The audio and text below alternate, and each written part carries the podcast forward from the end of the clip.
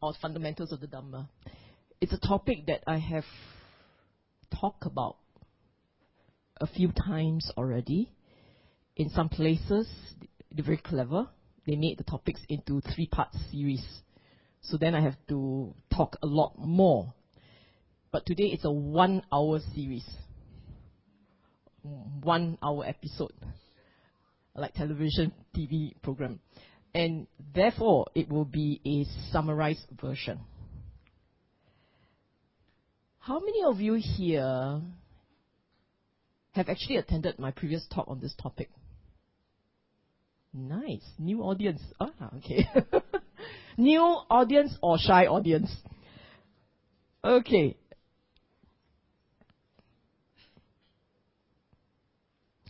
For many new to the Dhamma, sometimes when they pick up a books, uh, a book, they say, so complex, so many issues to cover, difficult to follow, so many different interpretations, so on and so forth. And that's what happens when you look at too many books. You get confused, you get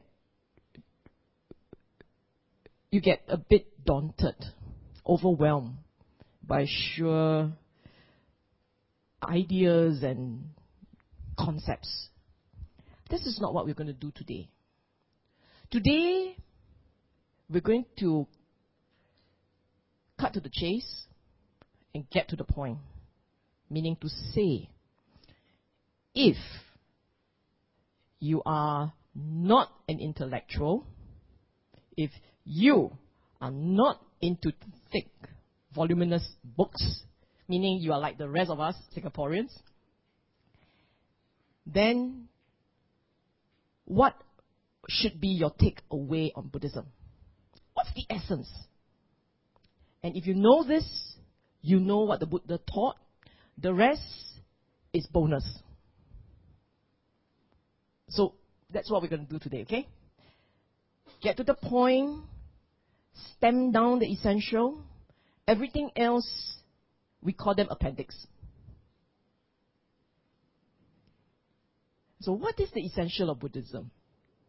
I'm going to tell you a story, and the way I'm going to talk about this topic, it's going to be a little different from if you've heard of it from others. It's going to be a bit different.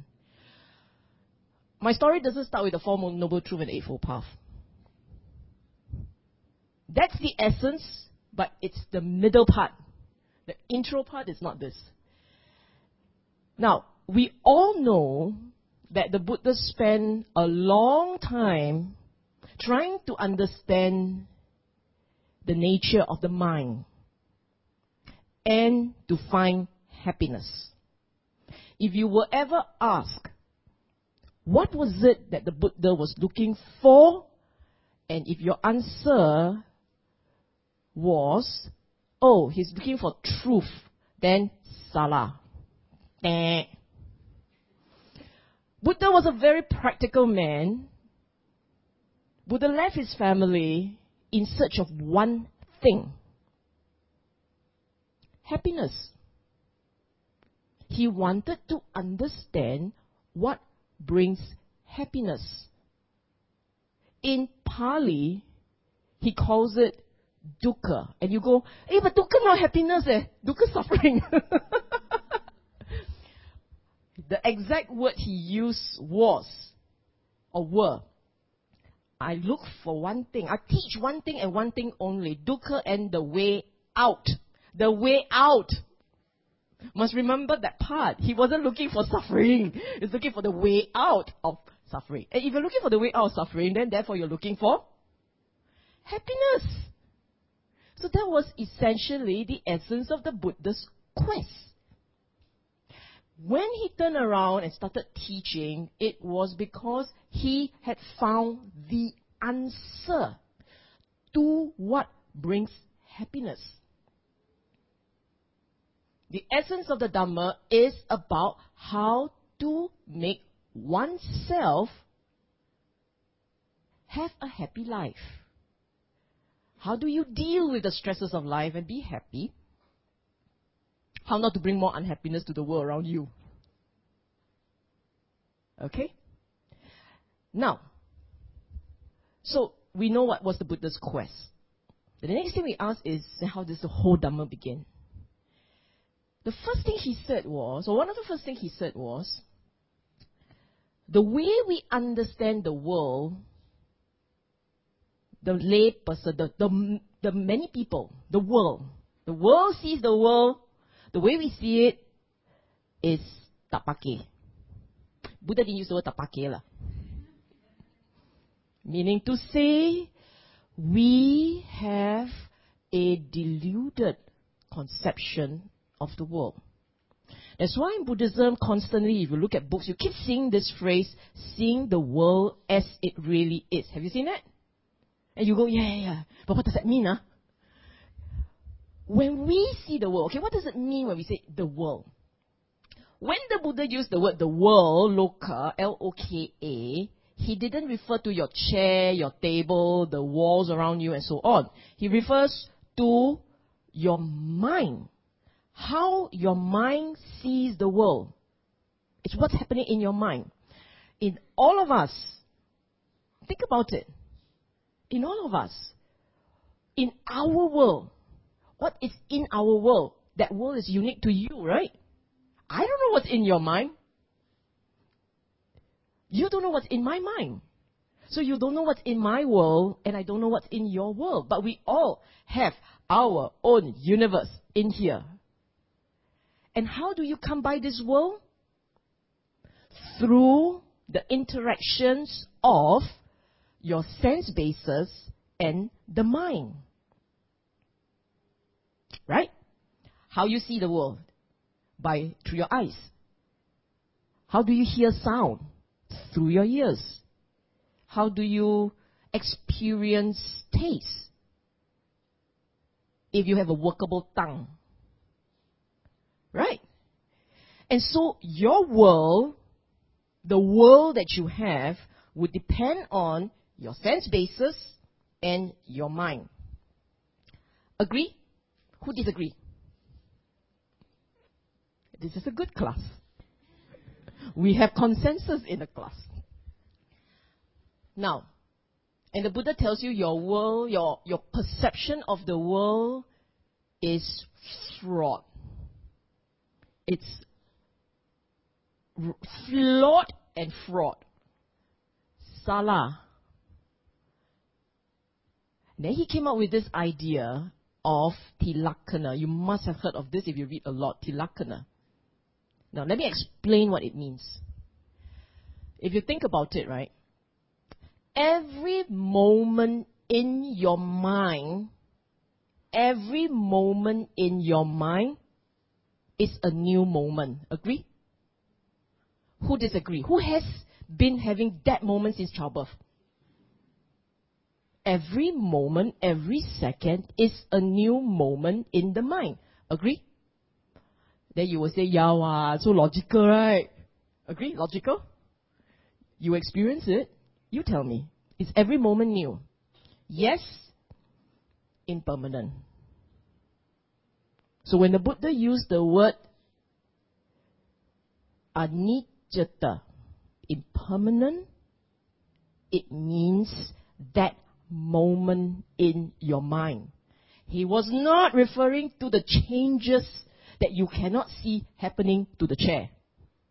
It was referring to your mental experience, your physical experience, what you pay attention to. Every moment is impermanent. The second one, by the way, uh, the tilakkhana, the three parts were impermanent, dukkha, anatta. I will explain the words. Anicca, impermanent. Then the second one he said is dukkha, right? How does it work? A lot of us work or do things in the hope that tomorrow is better. Agree? Noble silence shouldn't be practiced now. Practice noble silence later. Now interaction. Do you agree? No, then you ask about yourself. Think in your own mind. When you strive for something, when you're trying to do achieve something, it's because you're trying to make the next moment better. Agree? How many of you were trying to make now better? Even when trying is tomorrow. Even when you are trying, right, it is about the next moment. Trying to make it better. Which means to say that you are saying that right now isn't good enough, right? Would you say right now, at this very moment, as you are sitting down there listening to Dharma talk, you think this moment is perfect? you don't. You see, next moment when I'm makaning my best, my favorite dish is perfect. But when the next moment come, my dish is not perfect. Eh? How come? Ah? Every moment you experience, you are experiencing in anticipation that the next moment is better.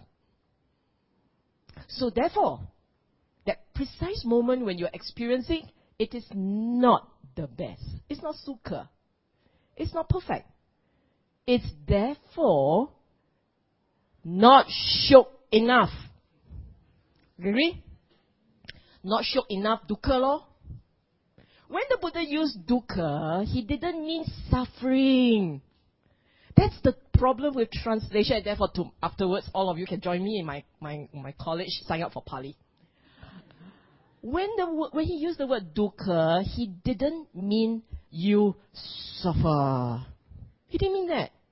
But because of translation, we all decided that Buddhism is a really pessimistic teaching.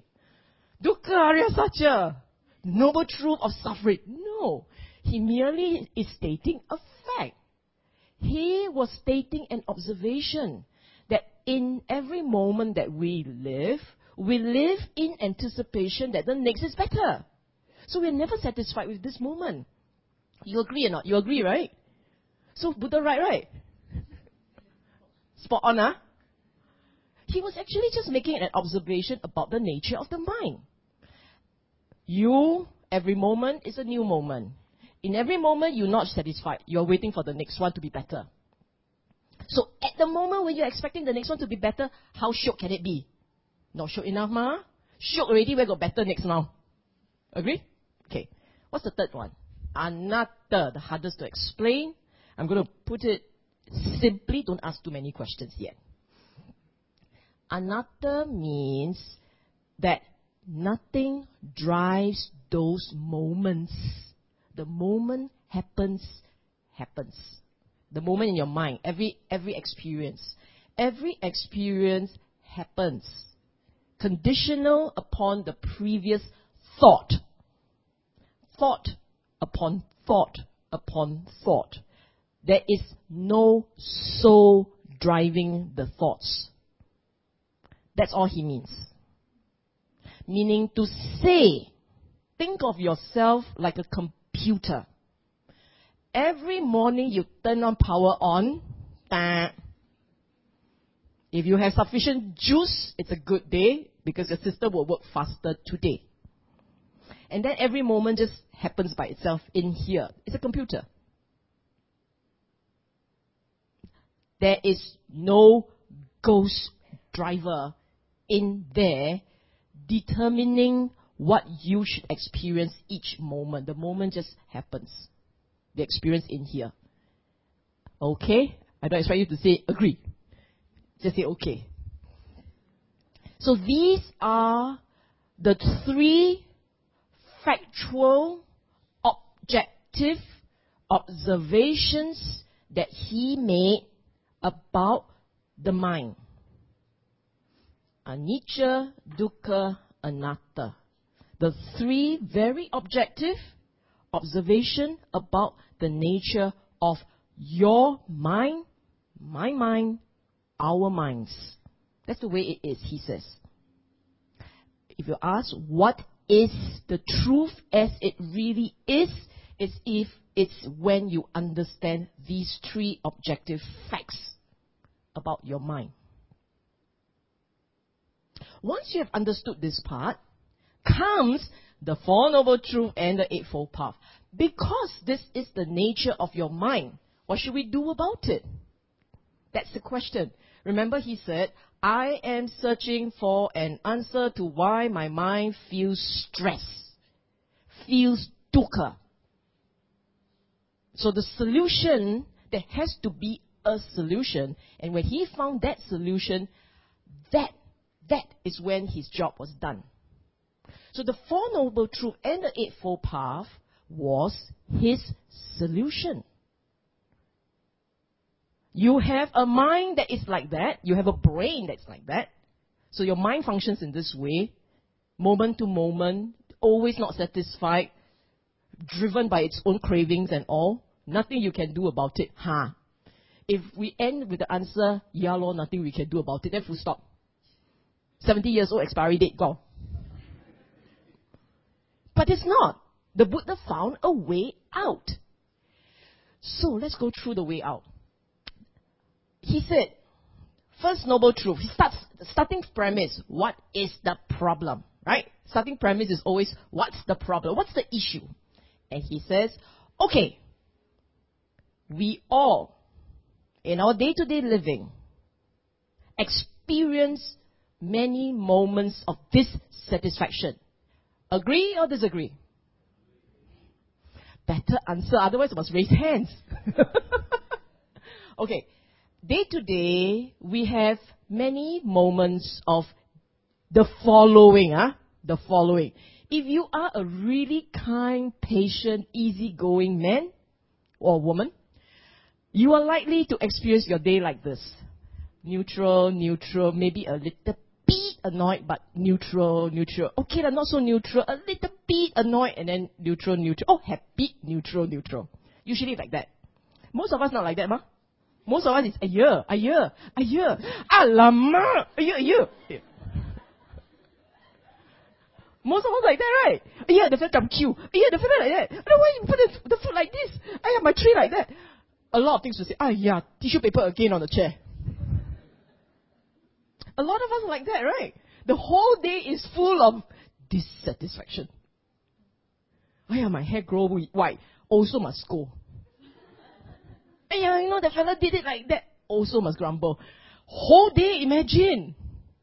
The stress we put through. And you may say, no, I'm not like that. Hey, hello. Tomorrow, take a notebook and note every moment of this. Sometimes you don't say it out. It's all in here. The ayo, ayo, ayo, all inside here. It doesn't come out. On your face, it's a flat poker face. Serene on your face. But inside there, oh, a lot of cry mother, cry father inside there. Right? Okay. Nature of the mind. So he said, in the nature of life, there are many moments when we have dissatisfaction. Dukkha Arya Satya actually means that. The noble truth of dukkha.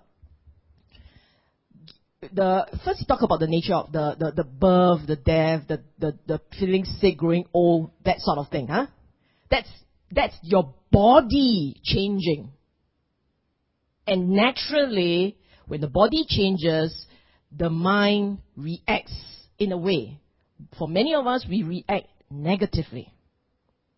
Then the other half deals with the mind, emotional. When you're with somebody you don't like, or when you are away from somebody you love, it's dukkha. Think about it. I put you next to the person you can't stand, only for the duration of the Dharma talk. You decide this Dharma talk not fun. Notwithstanding how entertaining I can be, you will still say this, enter- this stomach talk not fun. Why is it because this is next to me? Or if your beloved is going away, also you feeling very sad. Haven't gone yet, already sad. And you will be sad until he finally makes his way back. But the best part was the last bit when he said, when the Buddha said, in short, Panchakanda, the five aggregates of craving, is dukkha. Meaning to say, your sense basis, remember I said the way you experience the world is through your sense basis, your eyes, your ears, your nose, your taste and all. All your sense bases have you will crave with the sense basis. In short, the five aggregates of craving is dukkha. Your sense basis, through your sense basis, you crave, and that is why it's dukkha. When you see something you like, it doesn't stop there. You will say, I like, I want. When you hear a piece of music you like, you will also say, I want. I want to hear again and again and again. Or when you taste something you like, you will say, I want. How many of you would actually say, I don't want? You like, that, you like. You might, because you're practicing ma. You say, I'm practicing, I'm a practicing yogi, I will watch my mind, I will not crave for the meat, you said. I'll be a vegetarian. Three days later, you're very skinny vegetarian. But food has no meaning for you. That's craving. There's nothing wrong or right about the thing. It's just the nature of us. We will crave. It's normal. So then the Buddha says, dukkha, you have all this sensation of dissatisfaction because you want and you want and you want. So any preferences that you have, as long as you have a preference, there will be that measure of dissatisfaction. Think, huh? Now look at your own life. Is there something that you want badly? Think of it. Something that you really want. Don't have to tell me, there's just too many voices. Something that you really want, and then think about how it makes you feel when you don't get it. You surely won't feel too good about it, right? And then if it is something that you want, uh, but okay lah, if that's a kind of mindset, then I say let it go, and you say okay lo. Does it feel terrible? Do you feel bad about it? You won. You never mind. It's okay. And you let it go.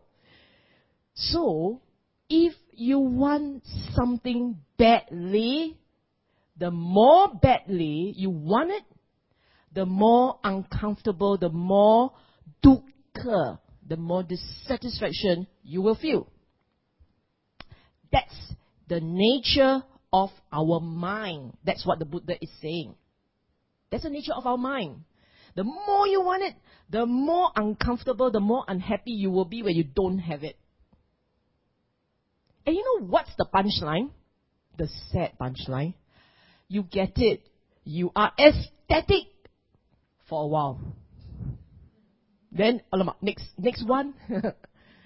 half the fun is in the chasing.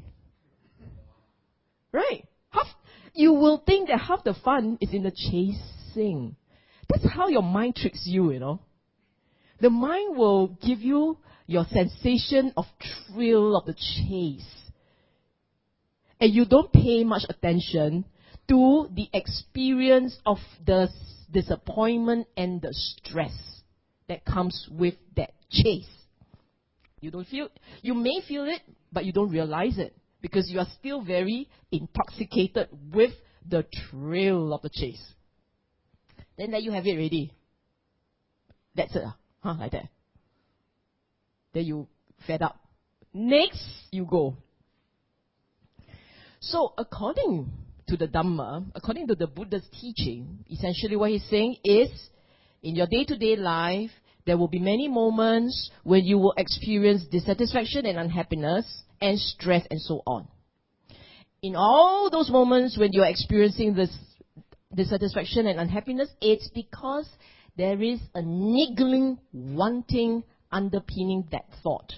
That one thing, one thing, I want, I want, I want. It's like a three year old kid. I want, I want, inside here.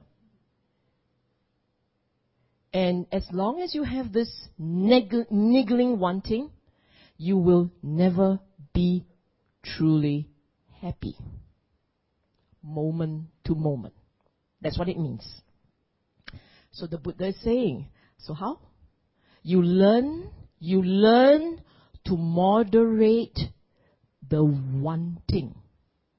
so that if you can succeed in bringing the wanting down, you will succeed in bringing your sense of contentment and happiness up. That's how it goes. It's a seesaw. You cannot have one and the other. You have to let one go and then the other one will disappear. You want to have happiness? You must learn to moderate your wanting, your preferences, your desire. You give it any name you like. Entirely your choice. And once you learn to grapple with it, once you learn to moderate it down, then you will begin to enjoy the moment, moment by moment, instead of living in anticipation that the next moment is better. You guys see the difference? You can either enjoy what you have now, or you gamble, lor. gamble that tomorrow better. Lor. And you gamble and gamble, then, as I said, 70, 80, 90 years old, expiry date. Still gambling. That's not, not wise, right?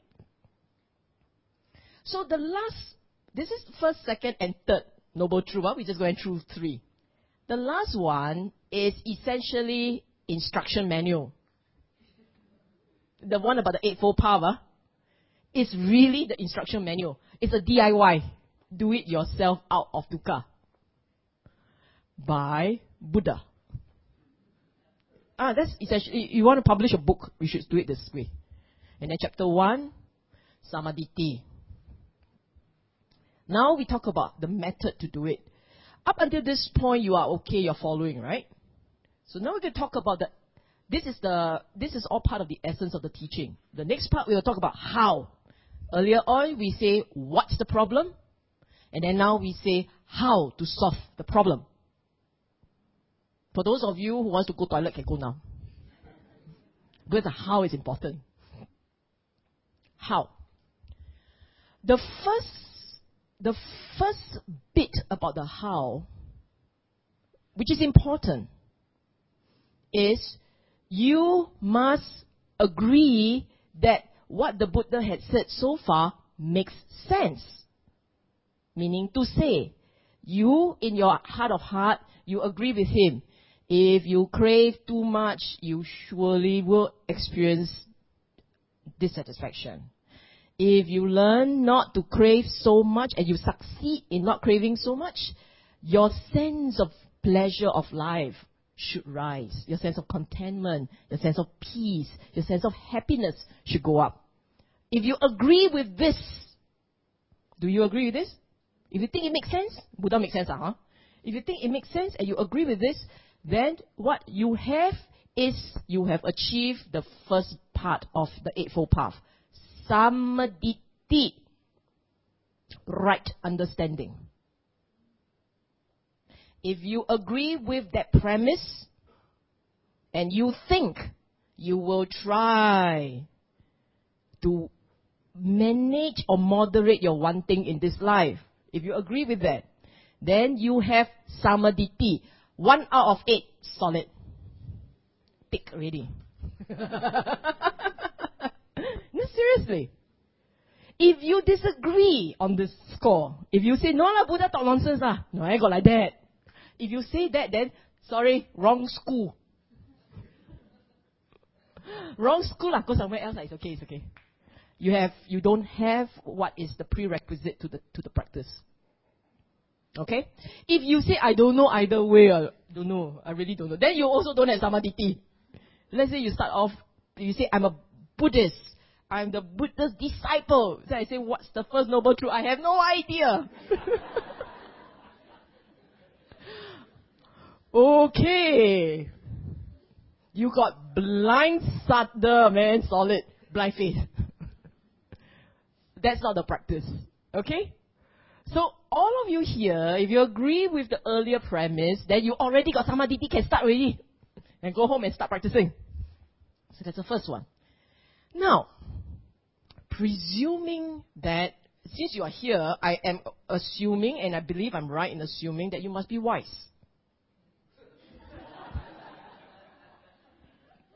Hello, I praise you. You don't have to be so shy. You just say, yeah, agree, okay? Nobody think about it, right? This is Sunday. We don't work on Sunday. Where do you go? I wake up, go Dharma class. That's wise, right? Better than doing what? Sit in front of television, throw popcorn in the mouth. grow fat, grow dumb. Right? So, Sunday, coming for Dharma class, I mean, it's not me here, it's just coming for a Dharma class is a wise thing. So you have wisdom, therefore, number two, you can do. The first one says sammaditthi, right understanding, right start point. Okay, the second one says, now that you agree that the Buddha makes sense, now that you say, I will try to do a bit about my craving, then you will learn to let go. So the second part he asks you to do is nekkhamma, avihimsa, avyapada. Three parts. Nekkhamma, let go. Usually the translation is renounce. Renounce too cheap, like renouncing the throne. Not many of us got throne. So I will say, letting go of something. Giving it up, in other words. Okay, giving something up. So you're learning to control that craving. Craving means you want, you want, give it, put here, put here. Nekkhamma is you take, you take. okay? So that's the first one. The second one, avyapada, avihimsa. Avyapada, non-ill will. Avihimsa, no cruelty. Why like that? Why so many things he doesn't talk about? He talk about letting go and no ill will and no cruelty. So important. Because he is teaching you to observe your mind and see for yourself that wanting one thing is the source of your anger. You craving, you don't get it, you sulk. You don't get it, you get angry. Your boyfriend last night didn't call you, you get upset. Why? Because you want to be loved. You want him to call you. Your children come back with this kind of grade, you then sad. 98 or 100, how come not 100? You want the 100 marks. You want it. You don't get it, you get upset. When you get upset, what do you do? You say the nicest thing. No, right? When you get upset, you will say things that A, you will regret. B, you will be ashamed of. C, you wish you never said it. All of the above B. Right? So, so the second part says, learn to let go, learn to control your craving, and when you control that craving, you will also not lose temper. And therefore, you will not be cruel. We are all, I'm using it without qualification, all of us here are capable of cruelty. Agree? When we are angry. For those of you who are capable of cruelty when you're not angry, who are you? But then watch. that one dangerous. The rest of us, national average. When we are upset, we can be cruel. We will see the nastiest thing. Because the anger boiling, the brain cannot boil. No longer functioning properly.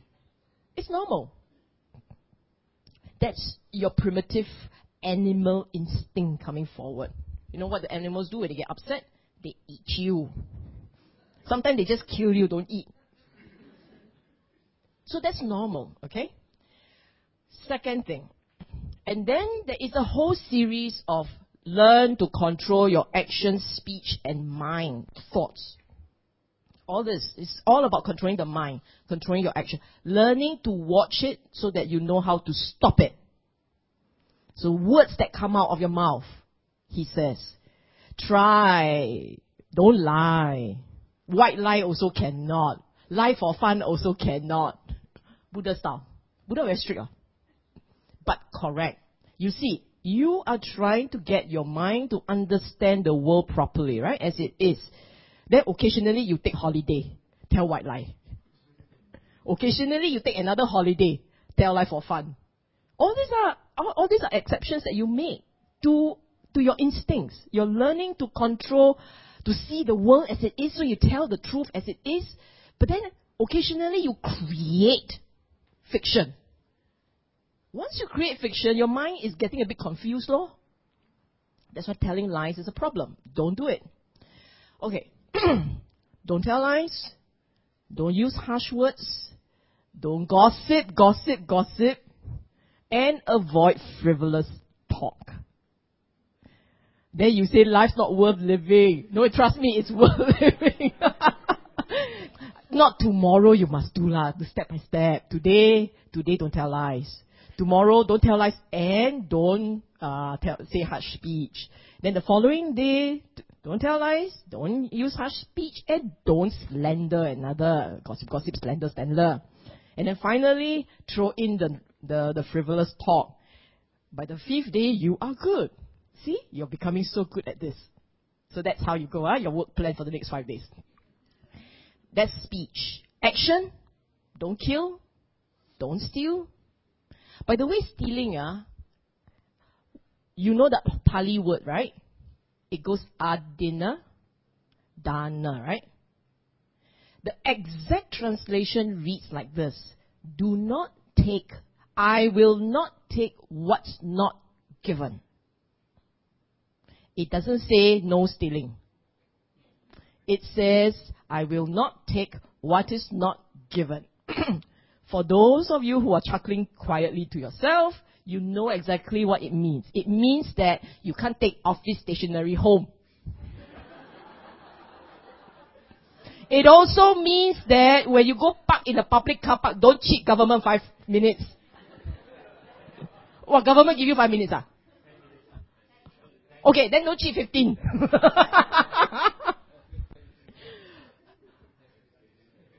Why so strict? You will say, what, I take stapler pin also cannot. Cannot. What, the office give you? Uh? Part of your salary includes pencil, pen, paper. no, right?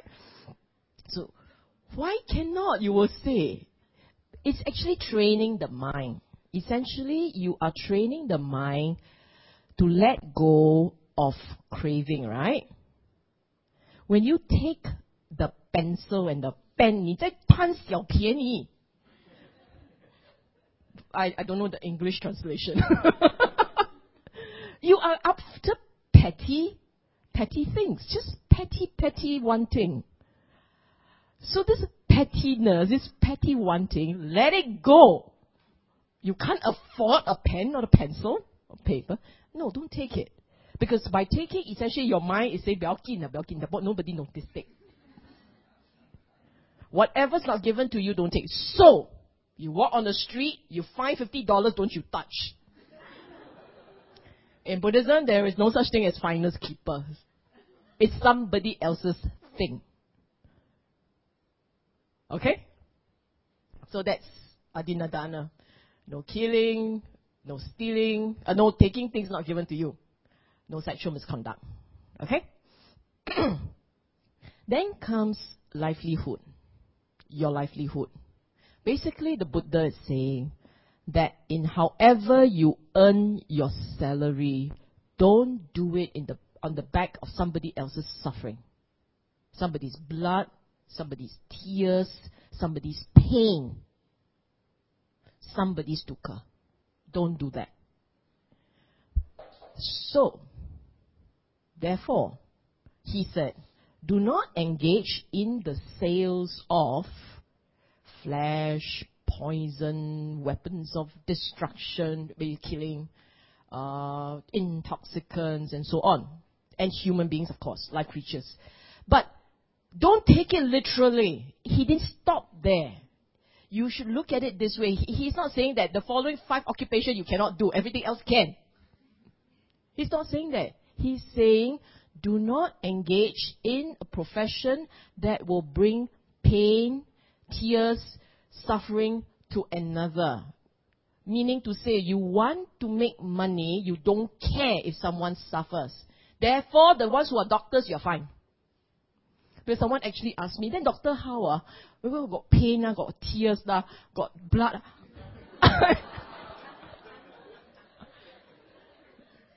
My jaw dropped, lor. So this this is a surgical jaw. It's a new one. No, think about it. It, the idea here, the philosophy, please remember, the philosophy here is do not benefit when someone else is suffering and you are taking money off that. Just, just enjoying it. That's all it means. If you are trying to heal someone and in the process he cried, like he got pain, it's okay, it's okay. No, it's okay. okay? So this is the easy part, right? Up until here, one, two, three, four, five. Five parts already. Okay? Easy? Easy, right? Then comes the little bit more difficult part. In my mind, it's actually, without this, by the way, uh, the Buddha gave, left behind, a eightfold path. He didn't leave behind seven or ninefold path. It's eight. Therefore, you cannot do a buffet juice. Uh to this life I handle seven. Next time then handle the eighth one lah. Hello. Next time start all over again. if you're born a human. Eightfold means eightfold. So the last three all must do if you want to embark on the path. And what is that? And what are they? The first one says, I'm going to lump them together so they may not be in the traditional order. Essentially, what he wants you to do is this. He wants you to learn how to enhance your concentration power. Turn it up a few notches. Make yourself better able to concentrate, to focus and to concentrate. So to do that, you spend a lot of time just learning the breath for instance. Focus the attention on one point, fix it there, and keep it there. You see, our mind, our mind is very active. It moves around a lot. You have to teach this mind to move. When it moves, you tell it to move, it moves. When you tell it to stop, it stops it will stay still. You will not allow the mind to become an ill-disciplined two-year-old. It will be the best disciplined two-year-old. You say sit in a corner, fellow will sit until you finish your mahjong game. That's what it means. You get the mind to sit still and quiet, and it's focused. Okay, that's the first thing. The second thing you teach the mind to do is to track, to observe movement. That's mindfulness, okay? To observe change. Two things. Different types of practice. One is concentration practice, which is what we are doing this morning.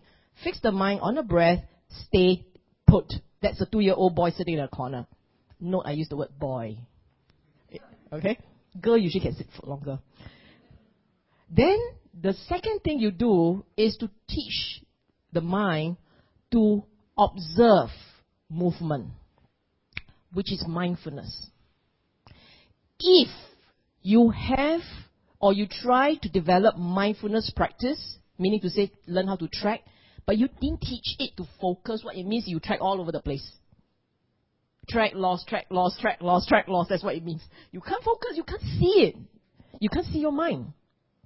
If you have just focus and you didn't teach it to track, then that's all it, it that's why you sit in a corner. You will have built up a lot of energy sitting in the corner and that's about it. That's all. Energy and nowhere to go. So the Buddha's practice requires you to harness the power of concentration to observe change in body and mind. Looking within yourself, looking at how your thoughts change, looking at how your feelings change, looking at how physical phenomena change, and you are just observing change. Why are you doing that? Because the Buddha wants you to see for yourself what I started off talking about. Buddha observed that there are three facts about your mind. Right? Anicca, dukkha, anatta. I started off talking about this. I said impermanent, sense of dissatisfaction, and no ghost driver driving it. Three things. And you would say, okay, conceptually I understand that. The practice, the methods is to get your mind to a level where it sees these three facts for what they are. Then you will say, okay, see already, then what? Ah, then the next part. That's the next part of the talk. You will have to see these three phenomenal facts as they are. And the Eightfold Path, the whole thing is to teach the mind to come down to a point where it sees these things, the three facts, and then because you saw these three facts, these three phenomena of your mind, you will then learn two things.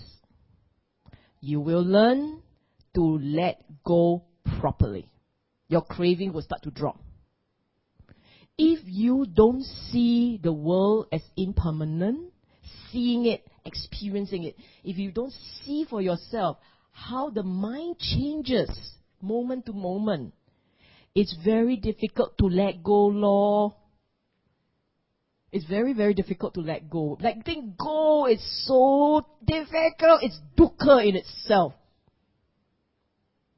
But if you can see how that mind works, then you will develop a certain detachment, and then you can say, okay, so even if I am angry, the anger will go. Even if I am taking delight in getting what I want, that delight will dissipate. You learn to see a lot of things in perspective. So you don't go and hanker and hanker after something, but neither would you boch up. You will not boch up. I can guarantee you that. Boch up is usually a, a case of walking away. You don't care. You do care. But you also know how to say it's alright. There's a limit, I know when to stop. You know how to do that. Okay? So, the first thing, sorry, yeah, I know I'm, I'm pushing the boundary a little and then you are getting restless. Let me repeat. Teaching the mind to focus, teaching the mind to track. Put the two together, you have a very powerful mind that will then start to observe the changes in your mind and your body and as it observes those changes, it gets wiser. It learns to be a bit more detached. It learns to understand better how the mind works. It learns to let go of its own, on itself. The last thing is if your mind is so sharp, you can actually see the arising of thought. A thought meaning to say most time the mind is relatively empty. Then sometimes feelings come in, thoughts come in, they, they come up. You are so sharp, you spot them. When you spot them, you can see for yourself, is it a good thought or a bad one?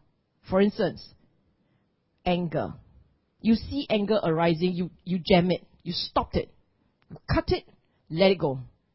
You see craving arising, you stop it, you let it go you are learning how to jam it at the start point. Don't let it grow until this huge monster in your garden and then you don't know what to do. You cut it when it's a sapling. It's a small little thing. Let go. Okay? They grow until so big, how to kacha? you have to take a f- fire and burn and slash. That's why they become all monsters in your mind. Okay? So that's the last part. You can do all these things. They are not meant for PhD holders only. Seven year old Ananda could do it. Uh, Rahula could do it. So, old or young, woman or man, all races, makes no difference as long as you have a, a kind of a working brain and you have the dedication and the, the, the, the, the faith, it will work. They will work. They'll be working for 2,500 years. Why should it stop with you? You understand that? So this method, the whole method, what's the method for? The method is so that you learn to manage the stress and the dissatisfaction of your life. And if you learn to manage that, from the point you start to the point your life ends, your experience of life becomes richer, more fruitful, more meaningful, better. You understand that? That's the incentive. That's why we are practicing the Dhamma. So that as you complete this journey in life, this journey is not one which is the same as the journey you have taken all these years. Would you describe that journey you've taken all these years as short, man, satisfactory? If you say that, then why are you here? You already got the answer. But if you say no lah, I'm not so not not so great lah. I mean, okay lah. I mean, okay lor, like that lor. Then like that law not satisfactory, right? Like that law is just not satisfactory. It has to be like that law, then satisfactory. so you have to go, you have to then try and make the rest of your life a lot more satisfactory. And the way to do it is to learn how to watch that mind. Learn not to get overwhelmed by sensations externally. Okay.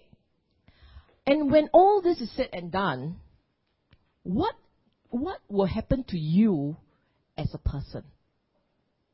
I'm just going to end with this point. If you practice the Eightfold Path correctly, and I must stress it's not difficult, what it means is the way you see the world, the way you look at the world will change. Instead of seeing the world as a zero sum game. I win, you lose. You win, I must lose. Instead of seeing the world like this, instead of seeing the world as a whole pool of possibility, go and grab. Instead of seeing things like that, you will see it this way. You will develop empathy. Meaning to say, you're beginning to see things from people's perspective you're growing wiser. You are learning not to take everything so seriously, including yourself. And it's okay. Life is just like that. You will take things as they come. And you will take them calmly. Okay, you get a bit agitated sometimes, but it's okay. Agitated a little bit. Not hysteria. and you will enjoy moments by moment. Your sense of wanting will diminish. It will diminish. If you tell me, I try, you know, I practice for six years already, then my sense of wanting is still about the same. Maybe we should talk after this. we take it offline. Because something in the practice a bit off, lor. because the whole thing is about making you a happier person, right? Then if your sense of wanting is the same, then you shouldn't be getting happier. Maybe no change from before, but shouldn't be happier, right? So something is wrong.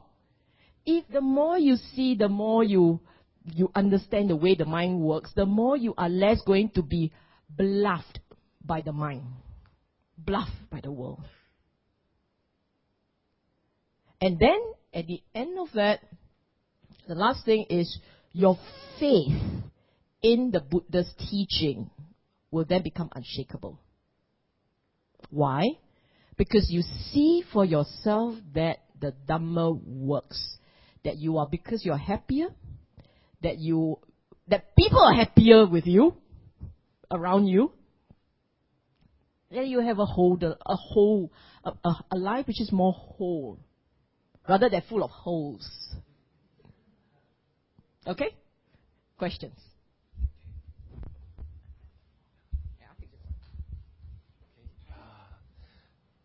I'm sure you will enjoy this one. Let's say Buddhist style, sadhu, sadhu three times. Sadhu, sadhu, sadhu. Okay, now we are open for question time. Sylvia, Sister Sylvia had make you a very wise person. and also, I think the morning talk is quite entertaining. So it's time for you to ask some more, uh, any questions. Anybody got any burning questions that you want to ask?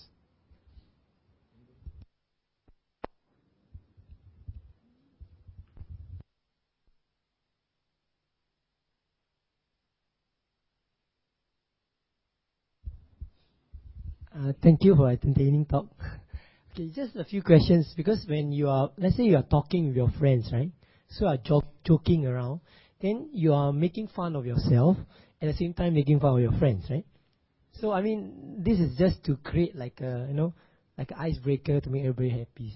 But at the same time, accidentally you actually insult somebody which you don't know, but they feel some something.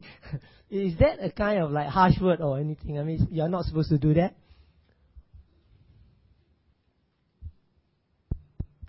You know,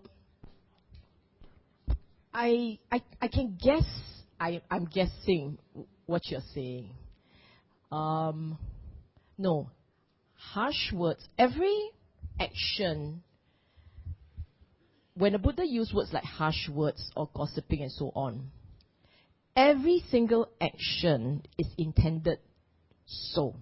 Meaning to say, when you use the word harsh word, parusa vacha, what you mean is, I intend for you to get hurt by my words. Whether the way I deliver it is pleasant or unpleasant. You'll be surprised. There are people who are very good at delivering harsh words pleasantly. we call that sarcasm. Think about it. So it's the intent in your mind. You are angry.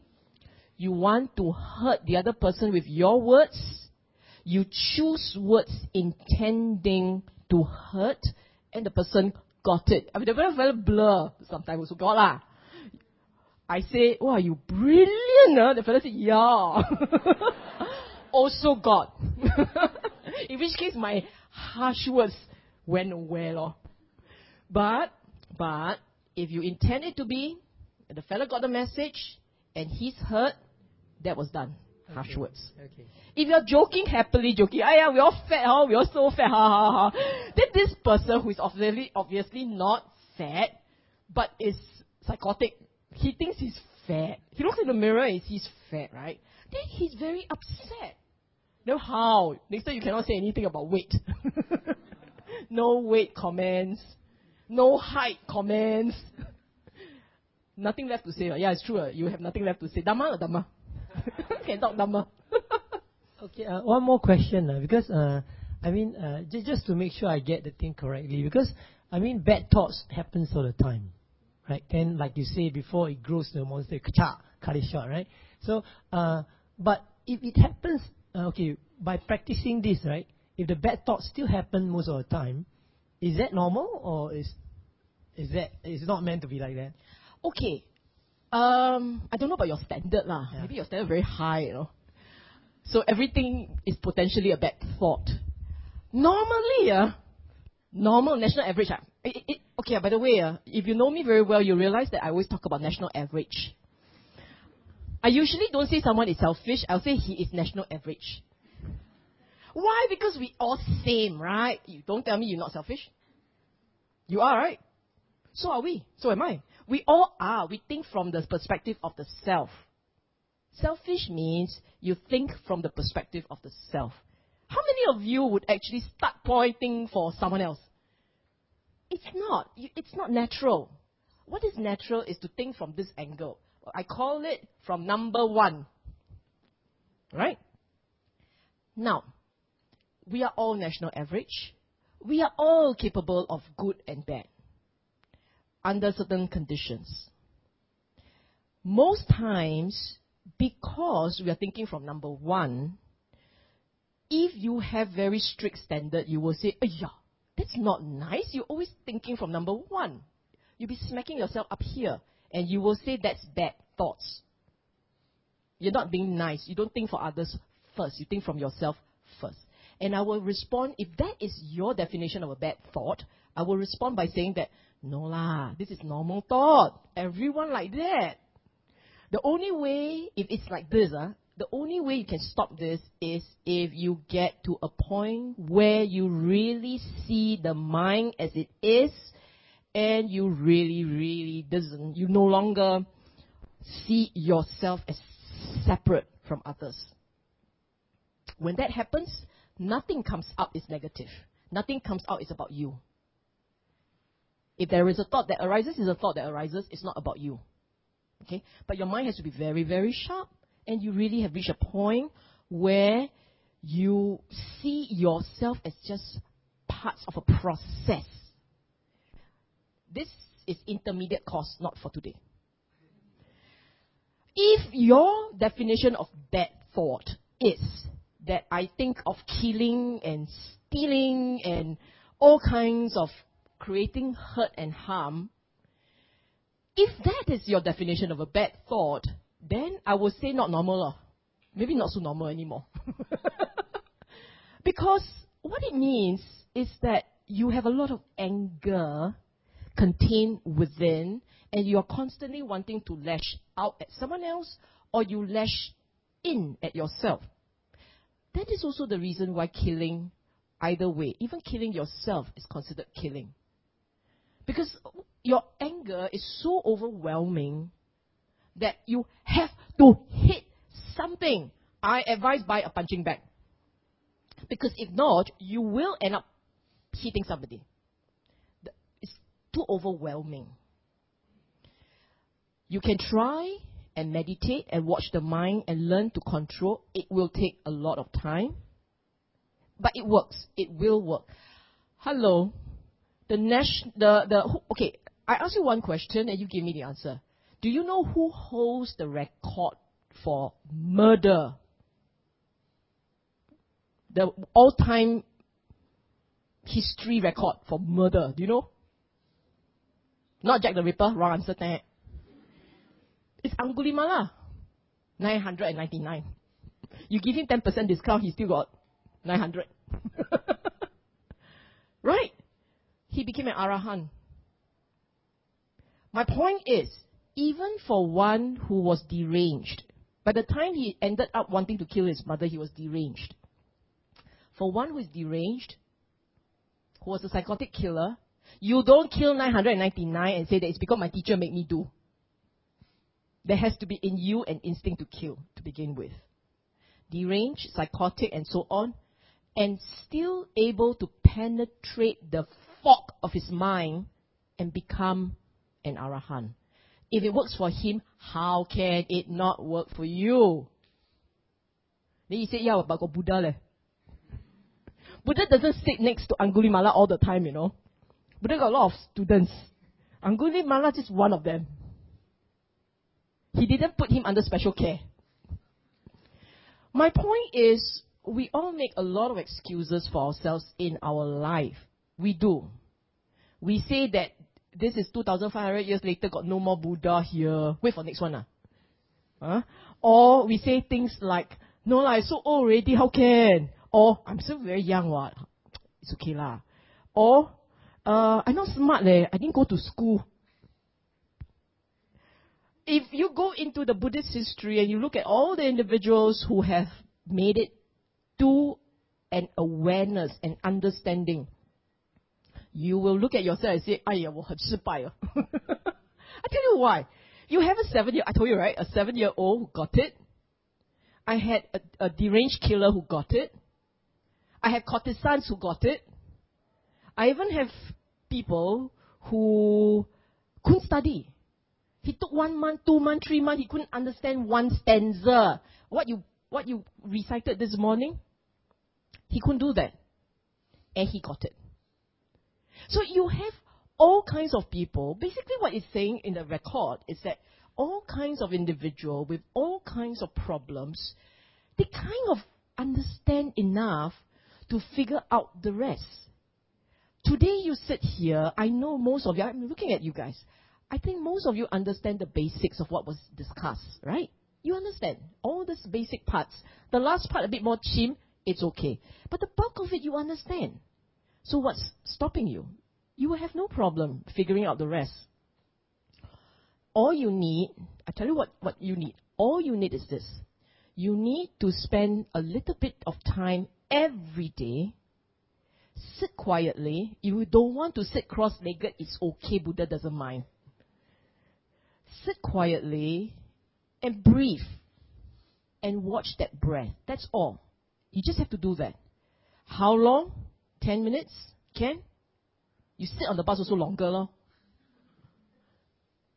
So you, you just watch that breath, 10 minutes, 15 minutes. It builds up tremendous focus power. You become sharper and smarter in your daily life. It's just not, it's not just for Dhamma. You will become sharper and smarter because your machinery got cleansing lah. You clean it up. Not so clogged up already. Okay? So that's one. The second thing that you need to do, spend a bit of time, watch your body, watch your mind. You say watch what? Watch, if you get angry, watch the anger. Just observe it like you watch television. Watch the anger. And then if you sit and then you develop pain, watch that pain. Observe how the pain comes and go. Why are you doing all these things? Because you're training the mind to see yourself as you are. A day will come when you realize suddenly for yourself what the Buddha was saying. Whether it's impermanent, whether it's dukkha, anatta comes later, but it, it will dawn on you when you get to the point you are on a home stretch. That's the part where you say, I, I got the Dhamma already. I kind of get it. I kind of, it's kind of, lah, kind of get it and you kind of kind of drift along in the Dhamma path. That's the point. Get yourself to catch the Dhamma bus.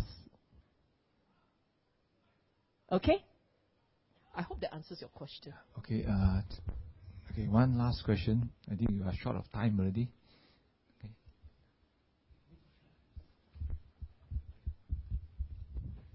Hi, Sister Sylvia. Thank you very much for the talk. I learned a lot. Okay, um, my friends and I, um, we, we often have this uh, this discussion.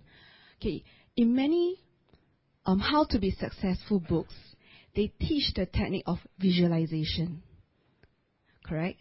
So in visualization, you have to visualize what you want. So in order to be successful, you have to have this craving. So how do we reconcile? Um, with uh, um, um, Buddhism, with what you have just taught about letting go? Okay.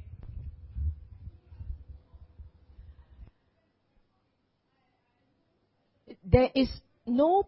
We're all laymen. Huh? I must. I must. Pre- I must preface this by saying that we are lay people. If if this is a sangha audience, my response will be different.